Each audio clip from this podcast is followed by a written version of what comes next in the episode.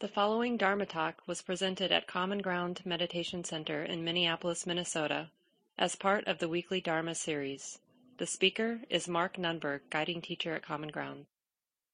Hoping that most of you are safe enough in your homes, with your family, with your friends, pets. And for those of you who are having a hard time, or have the illness, or experiencing loss, I think I can speak for the community that our hearts go out, and we wish you safety and well-being. And feel free always, everyone, to contact the center if there are things that the ways that the center can assist you, or Shelley Graf or I can reach out and connect with you. You just contact the center. And I've also been telling folks that you're welcome to send your questions in ahead of time. You can just email them to the main office email, info at commongroundmeditationcenter.org. And then Shelley and I, Shelley on Wednesday, and then I on Sundays, we'll see um, if we can use some of those questions in our talk and discussion. And at any time, you're also welcome to Uh, write down a question in the live chat to your right. And I believe, I'm not positive about this, but I think you have to subscribe to the Common Ground YouTube channel in order to be able to use the live chat. But uh, if you haven't subscribed and you're chatting, then you can let me know that in the chat, and then I'll take that back. And we've been looking at path, the spiritual path, the path of awakening, what we often call dharma or dhamma, that word we use in different ways, the way it is. But it also refers to this path of awakening, this pointing out from this human being we call the Buddha, the one who is awake. That's what Buddha means. It's a title, someone who's awake, someone who sees things as they are, someone who is living from that place, that marriage of intimacy and non-attachment or non-grasping.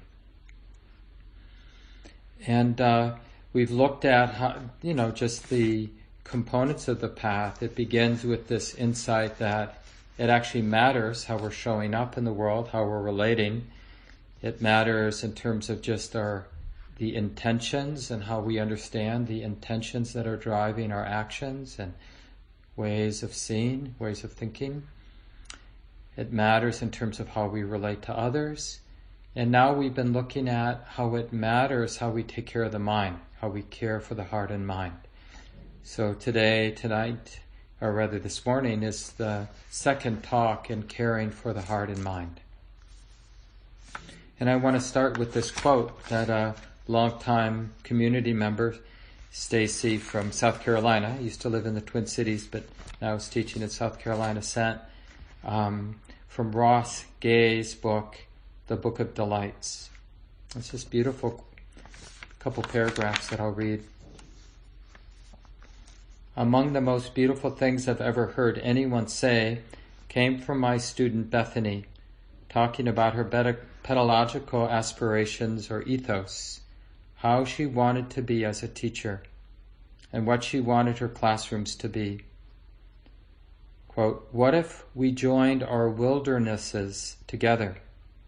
Sit with that for a minute, that the body, the life might carry a wilderness, an unexplored territory, and that yours and mine might somewhere, somehow meet, might even join.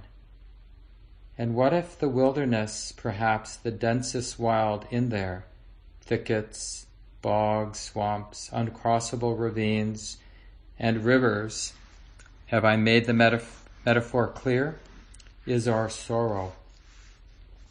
Or to use Smith's term, the intolerable. It astonishes me sometimes, no, often, how every person I get to know, everyone, regardless of everything, by by which I mean everything, lives with some profound personal sorrow. Brother addicted, mother murdered, dad died in surgery, rejected by their family, cancer came back, evicted, fetus not okay. Everyone regardless always of everything, not to mention the existential sorrow we all might be afflicted with, which is that we and what we love will soon be annihilated. Which sounds more dramatic than it might, let me just say dead. Is this sorrow of which our impending being no more might be the foundation, the great wilderness? Is sorrow the true wild? And if it is, and if we join them, your wild to mine, what's that? For joining too is a kind of annihilation. What if we joined our sorrows? I'm saying, I'm saying, what if that is a joy? And I don't know about you, but for me, um, in many different ways, this passage points to our practice, how we practice together. And uh, in particular, you know, when we talk about caring for our heart and mind, we have to strengthen this particular spiritual muscle that we could call dropping the mind's addictive or uh, attached, identified relationship to the objects of our experience. There's something about being present, being intimate, that frees the mind from its uh, reactive, identified ways of relating.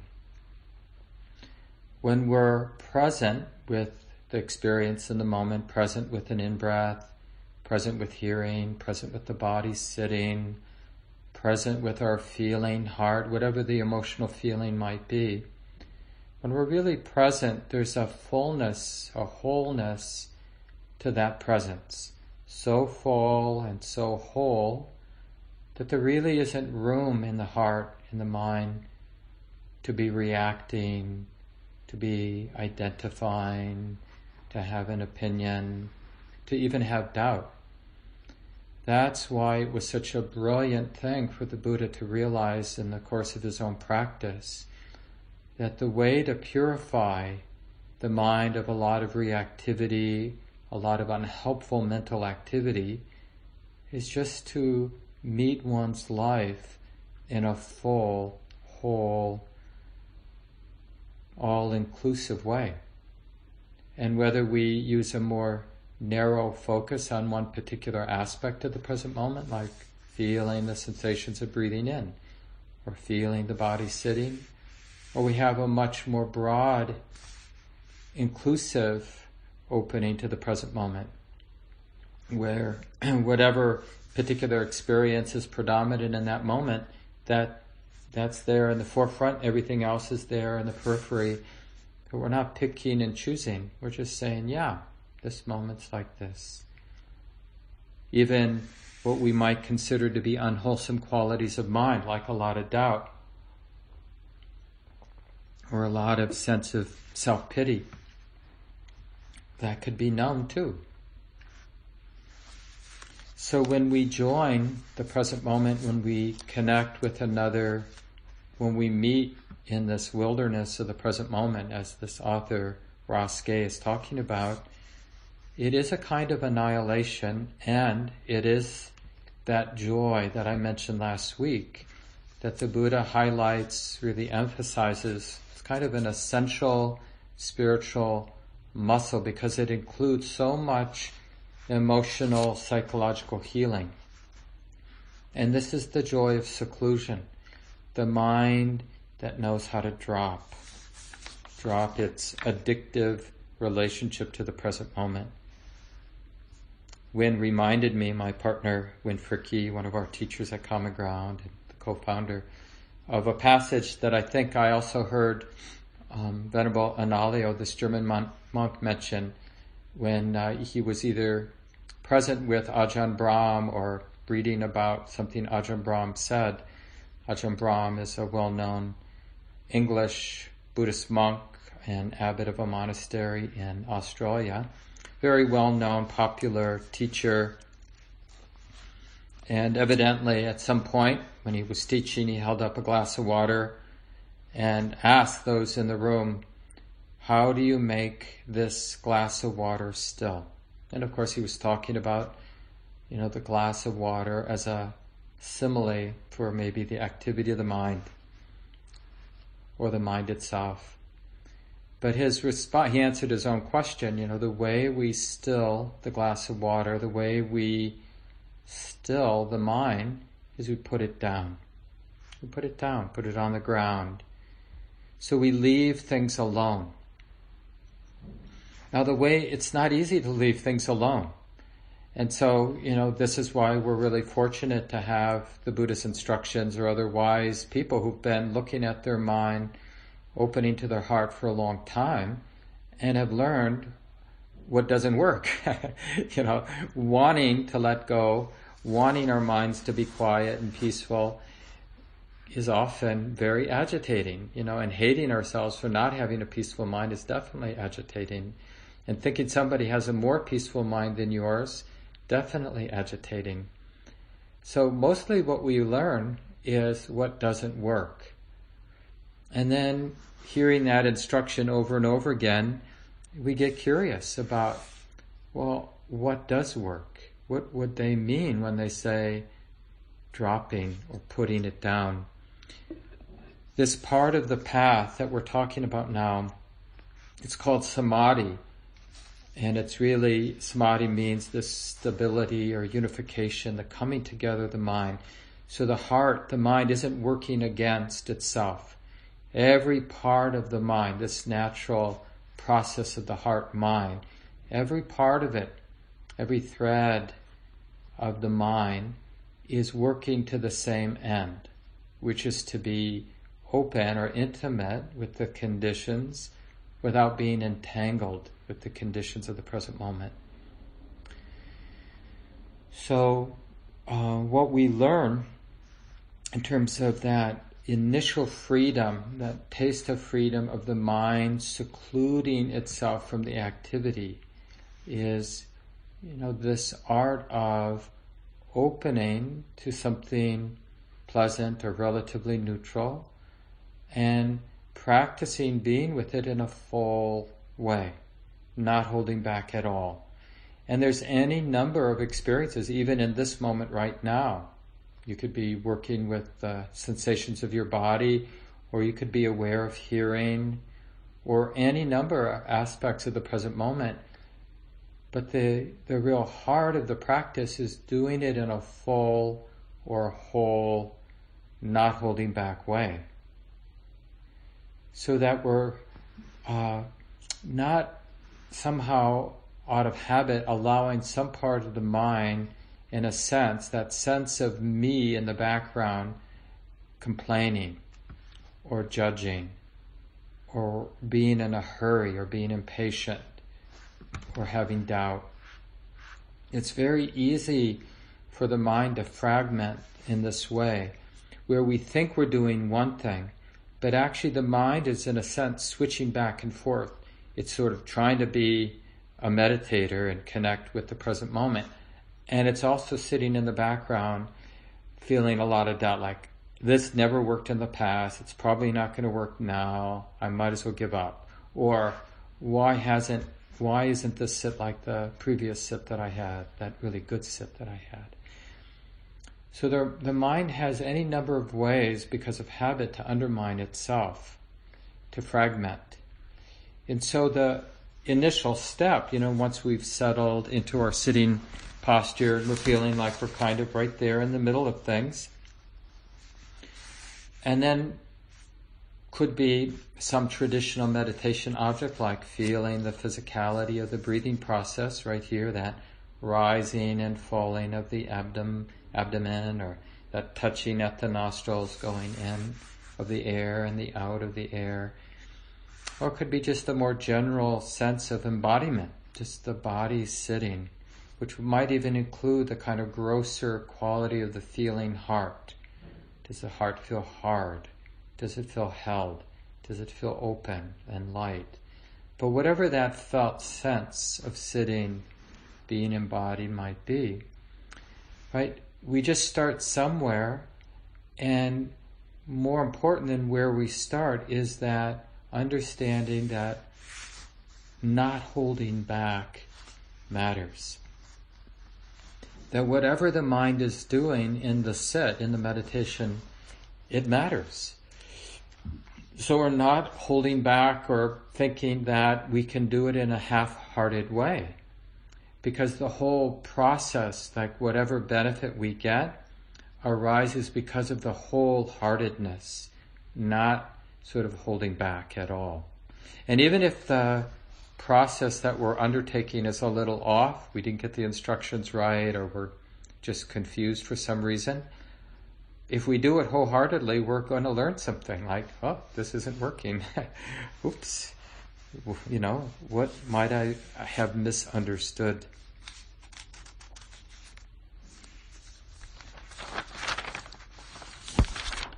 Shelley, uh, for those who listened to Shelley's talk on Wednesday night, one of the things they talked about was spiritual urgency. Samvega is the Pali word. This is from Sayadaw U Tejaniya. And I might have read this lesson, I forget. Samvega, spiritual urgency, is a kind of wisdom. Understanding the fundamental nature of experience can lead to a strong feeling that we must complete the practice. For example, we may realize that we can't escape having to experience. We must experience and experience and experience. And this may feel like an oppressiveness we are constantly needled by. If we truly felt this as dukkha, as pain and suffering, how fast would we run toward the path?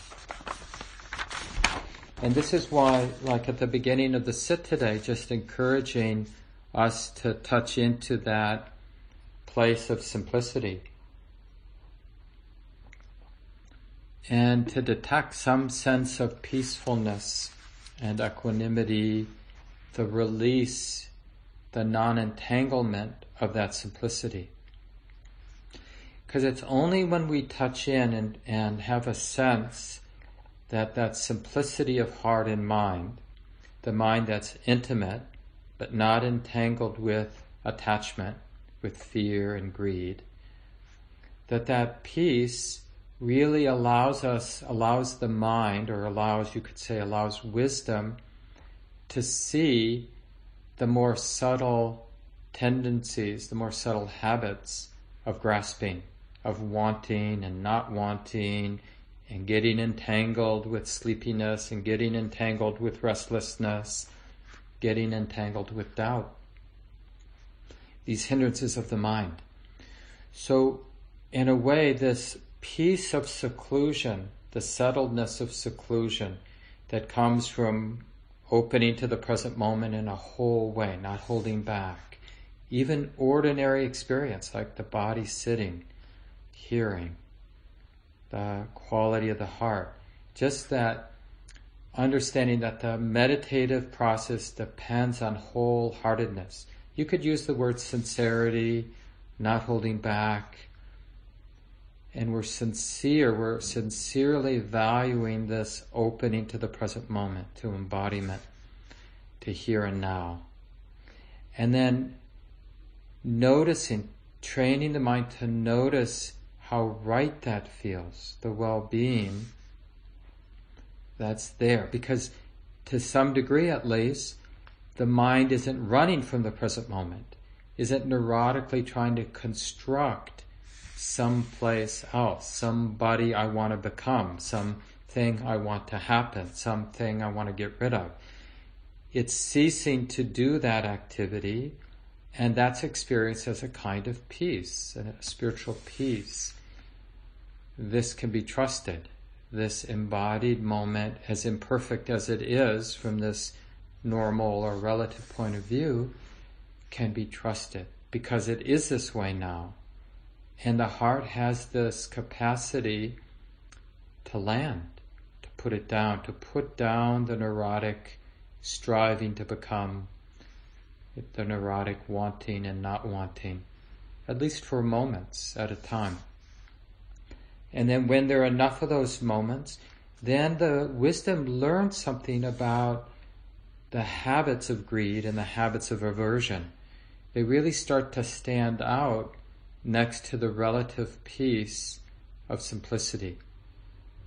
Even ordinary, what we wouldn't consider to be neurotic thinking, like it's a little cold in the room, which I'm feeling right now.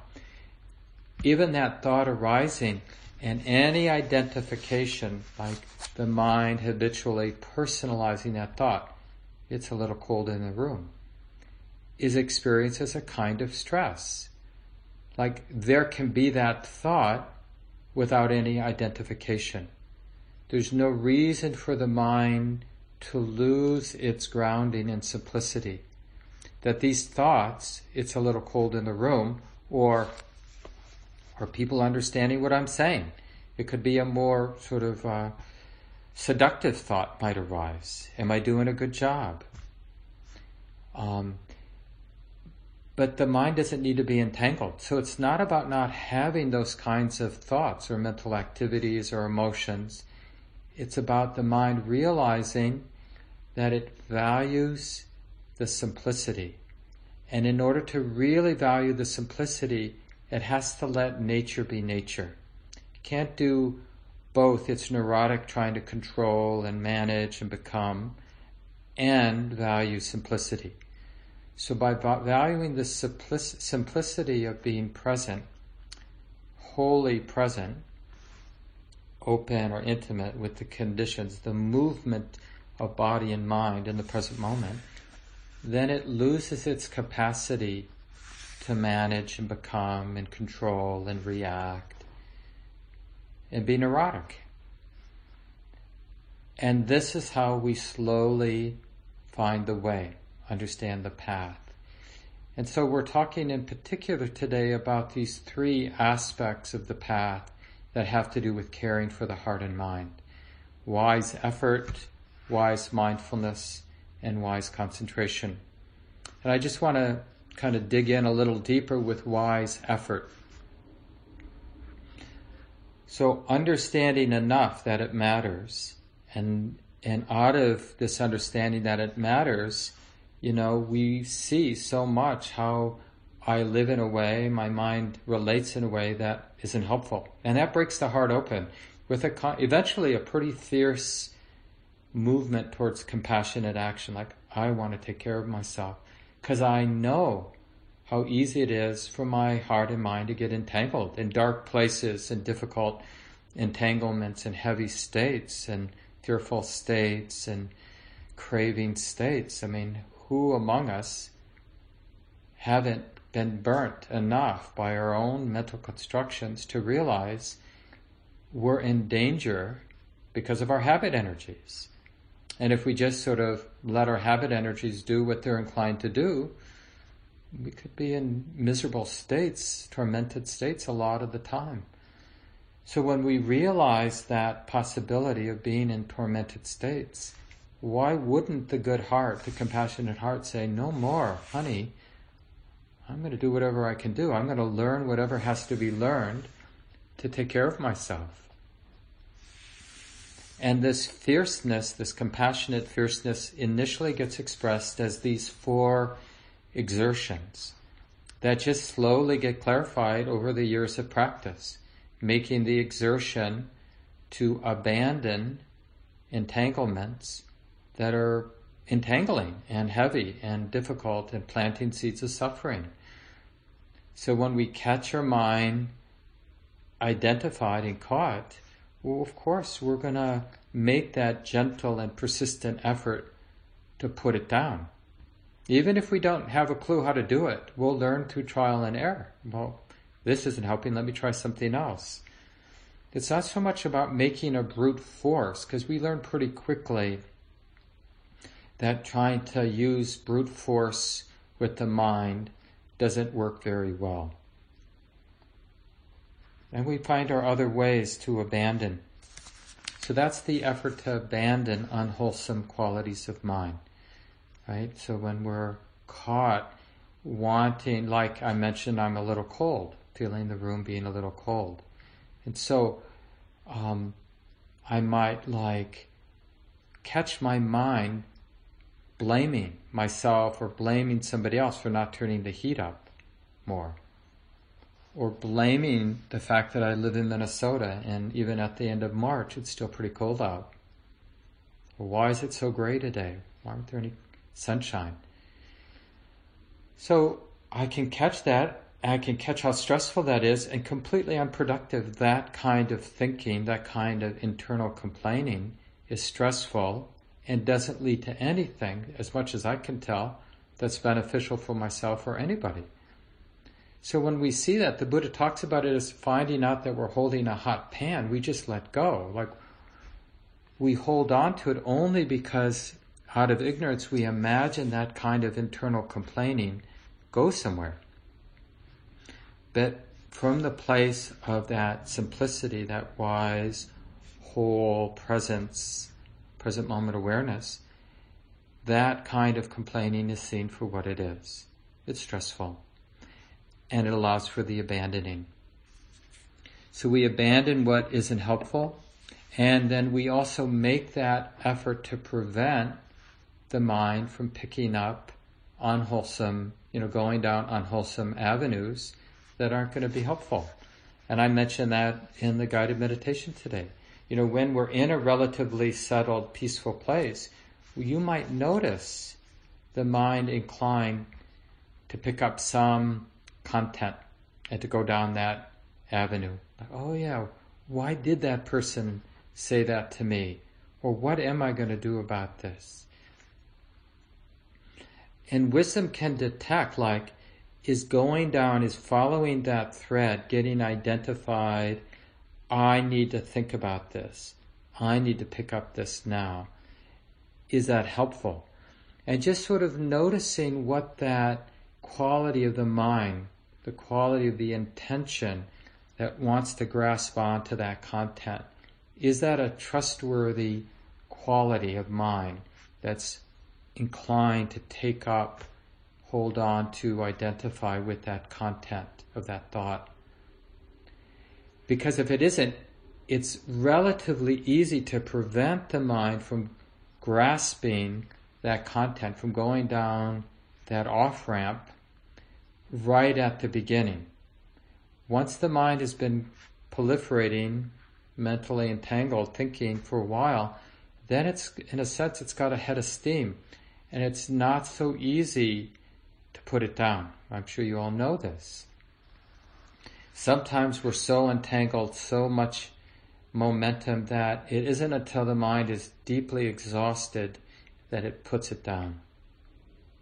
It just kind of can't handle the weight of it anymore, and it jumps ship, often, unfortunately, into another drama that has the same flavor, but at least it's a different drama. And we jump from one rageful drama to another one, or one lustful drama to another one. So it's really useful to catch these in the middle, this wholesome effort or exertion to prevent the mind from going down pathways that aren't helpful, that aren't going to lead to anybody's benefit. Do I need to be thinking about this? Do I need to go down this, this mental avenue? No, I've been down that many times. Doesn't really lead anywhere useful. I think not. What else might I put my attention on so that I don't just by default go down this pathway that I'm pretty sure isn't going to be helpful? It's like, sure, we might think it once, but when we catch ourselves thinking or going down some content, going picking up some content for the fourth or fifth or twenty-fifth time, well, that's the clue, right? Like, why would I, why does the mind, why is it inclined to pick it up again and again? Am I really going to see things differently than I've seen them before?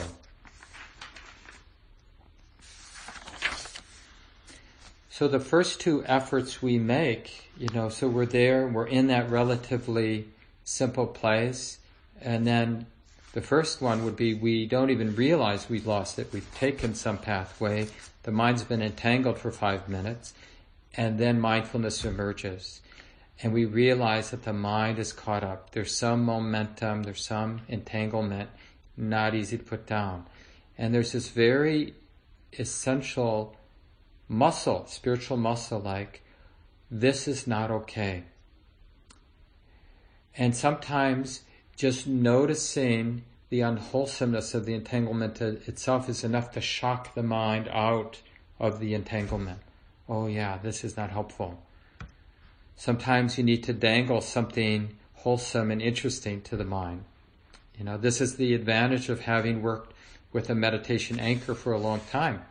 You can dangle it out in front of the mind. Do you want to come back to the breath? Remember, you like the breath. You have nice experiences being with the breath. You sure you don't want to come back? Right? Even wholesome fear. If you keep thinking about this, it's going to be really unpleasant. It's easier to do, to sort of drop this now than it will be in ten minutes. How about dropping it now? Basically, whatever works to abandon. And then once you get back to being in the present moment with some continuity, some sense of the wholesomeness and the inner spiritual pleasure of being in the present moment, in that inclusive place of the present moment, that experience of embodiment, or with the meditation anchor, with the objects coming and going, but not with not being entangled, then you'll notice when objects come that might be entangling, and you'll feel the impulse, the mind to get identified, but wisdom will say, oh honey, we don't need to go there. Don't need to pick that up. That's that effort to prevent the mind from going in directions that it isn't helpful, doesn't lead to anybody's benefit. And then when we're in that place, the best way to prevent the mind from getting into entangling places is to develop and maintain wholesome qualities. Often this is talked about as the seven factors of awakening, the energizing and tra- tranquilizing qualities of the heart and mind that bring the mind into this beautiful balance. But really, just to keep it simple, deepening one, deepening the mind's understanding there. So we're there relatively present with the body, with hearing, with the breathing, with thoughts coming and going, but not confused by the mental content that's arising and passing. Just thoughts. Oh yeah, know these. Don't need to identify. Just mental content. Is really getting clear about mindfulness itself, really valuing mindful awareness, that inclusive stability of present moment awareness. Because that naturally brings, uh, allows the wholesome qualities of mind to shine forth. Uh, somewhere in the suttas or in the tradition, I don't know if it's in the commentaries, but there's this point that when mindfulness is deeply understood, all the other good friends, all the other wholesome qualities of mind become more apparent. And so this developing of the wholesome qualities and the maintaining of wholesome qualities, this balance of wholesome, enlivening, energizing qualities and wholesome, tranquilizing qualities, just appreciating, valuing that stability of present moment awareness, the continuity of present moment awareness, what we often talk about as this is being known, the continuity of the wisdom that knows, recognizes the present moment in this way. Oh yeah, this is being known, this is being known, now this is being known. It's just this experience of the body or mind being known. There's experience that will naturally be in the forefront of one's attention. There are experiences that will be in the periphery. To some degree, the mind will have habits about what is allowed into the forefront. But in any case, in their essence, it's just something being known. It's just the next experience being felt, being known. And to really appreciate how powerful, how full, how stable, how clarifying that is. And I tried to suggest with that last part of the guided meditation today that that wholeness, that fullness of present moment awareness really has the quality of love too. It's right there in that boundless, inclusive quality of awareness, that everything belongs, nothing has to be left out. So we'll pick this up next week, um, continue to talk about how we care for the heart and mind, this part of practice we call samadhi, wise samadhi, wise stability, unification of the heart and mind. But Wynn's here with me, and we'll look at a few of the questions that might have come up. Wynn, did any questions come up from the live chat? Uh, not yet. If you have any questions, and I'll just mention too while I'm waiting, or we're waiting, that on Tuesday at twelve noon, Wynn and I are going to start with a guided meditation, and uh, Wynn and I together will be answering people's questions. So that will be every Tuesday for the next month or two at least, um, at twelve noon, and that's going to be a Zoom chat so we can see each other. And you'll see that link on the Common Ground public calendar, um, and in the weekly email. You can get that Zoom link. And then just join us if you'd like at Tuesday at twelve noon until one p.m. We'll have a half an hour guided meditation, and then question and answers, and also comments and discussions with our community, all of us who want to join in. So um, let's see if there's anything coming in here. Oh, sure. Wynn says she has a question.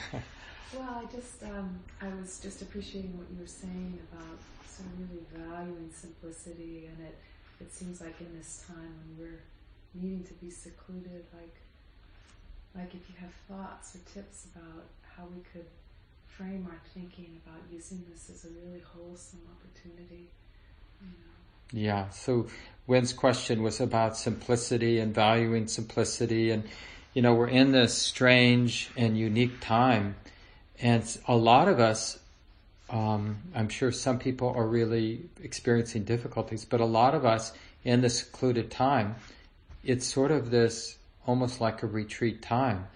So how can we use this simplicity? How can we learn to value it? And the thing is, it can't. And this is where we often go. We make it a should. Oh, I should be using this time for retreat. I should be a good Buddhist doing my practice. You know, I have no excuse. I could be sitting twice a day, or I could be sitting longer. You know, I shouldn't be spending my time watching videos or eating, or, you know. And so th- the thing is, shoulds don't tend to work very well. I'm... This is sort of basic human wisdom, right? We can't should our way into good habits. But what does work is understanding um, the thread of pleasure. There's a spiritual pleasure behind wholesome spiritual activities. If we don't tune in to the joy of the practice, we're not going to do it for long. We can shame our way into practice for a little bit. We can use sort of the group dynamic, you know, getting swept away because our friends are into it. That works for a little bit.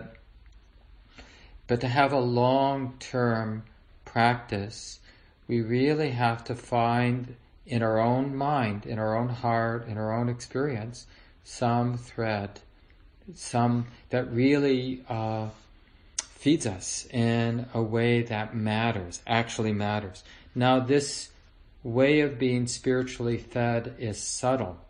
So, like, compare it to an intense movie or exciting food or some kind of other grosser sense pleasure.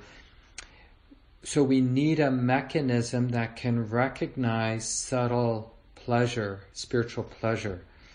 And so it's a, it's a bit of a setup when we're feeling in a gross, a grosser state of mind, a denser state of mind, where the only thing that sort of can cut through our distractedness is something gross, like an intense movie or intense meal or something that has a lot of, you know, impact.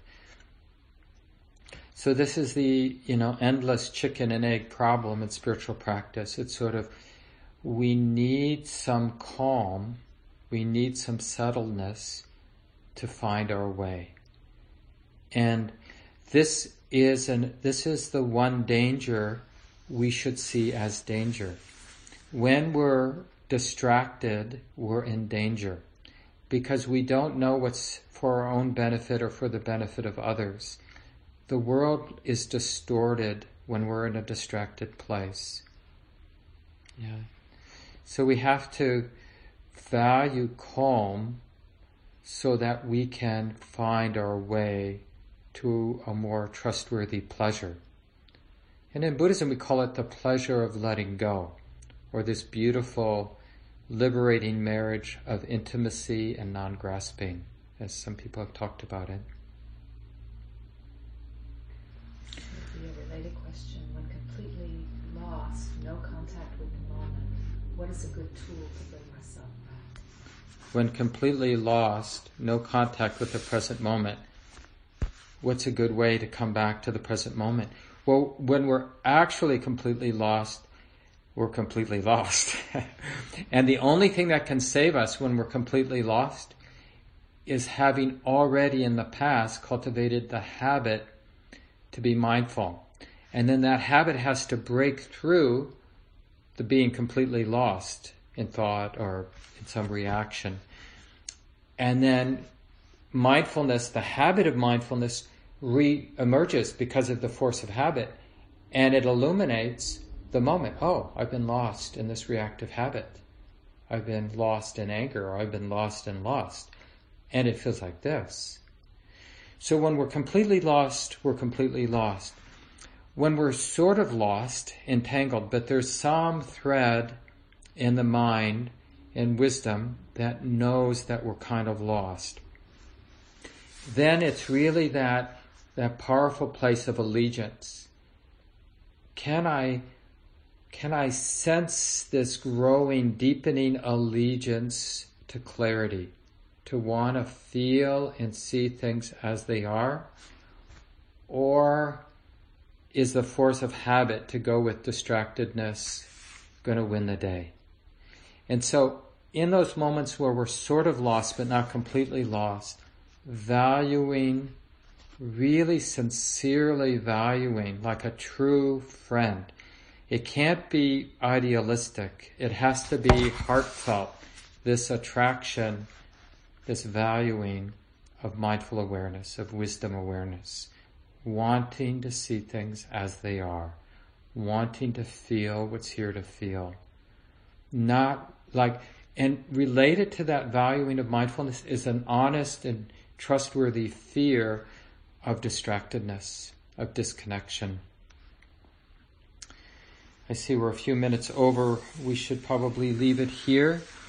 I'll look through any questions that have come up. Wynn and I will uh, use them on Tuesday maybe to get started in the Q and A time. And then hopefully other people will have your own comments as well as questions. So I hope to see some of you there on Tuesday. Shelley will be back.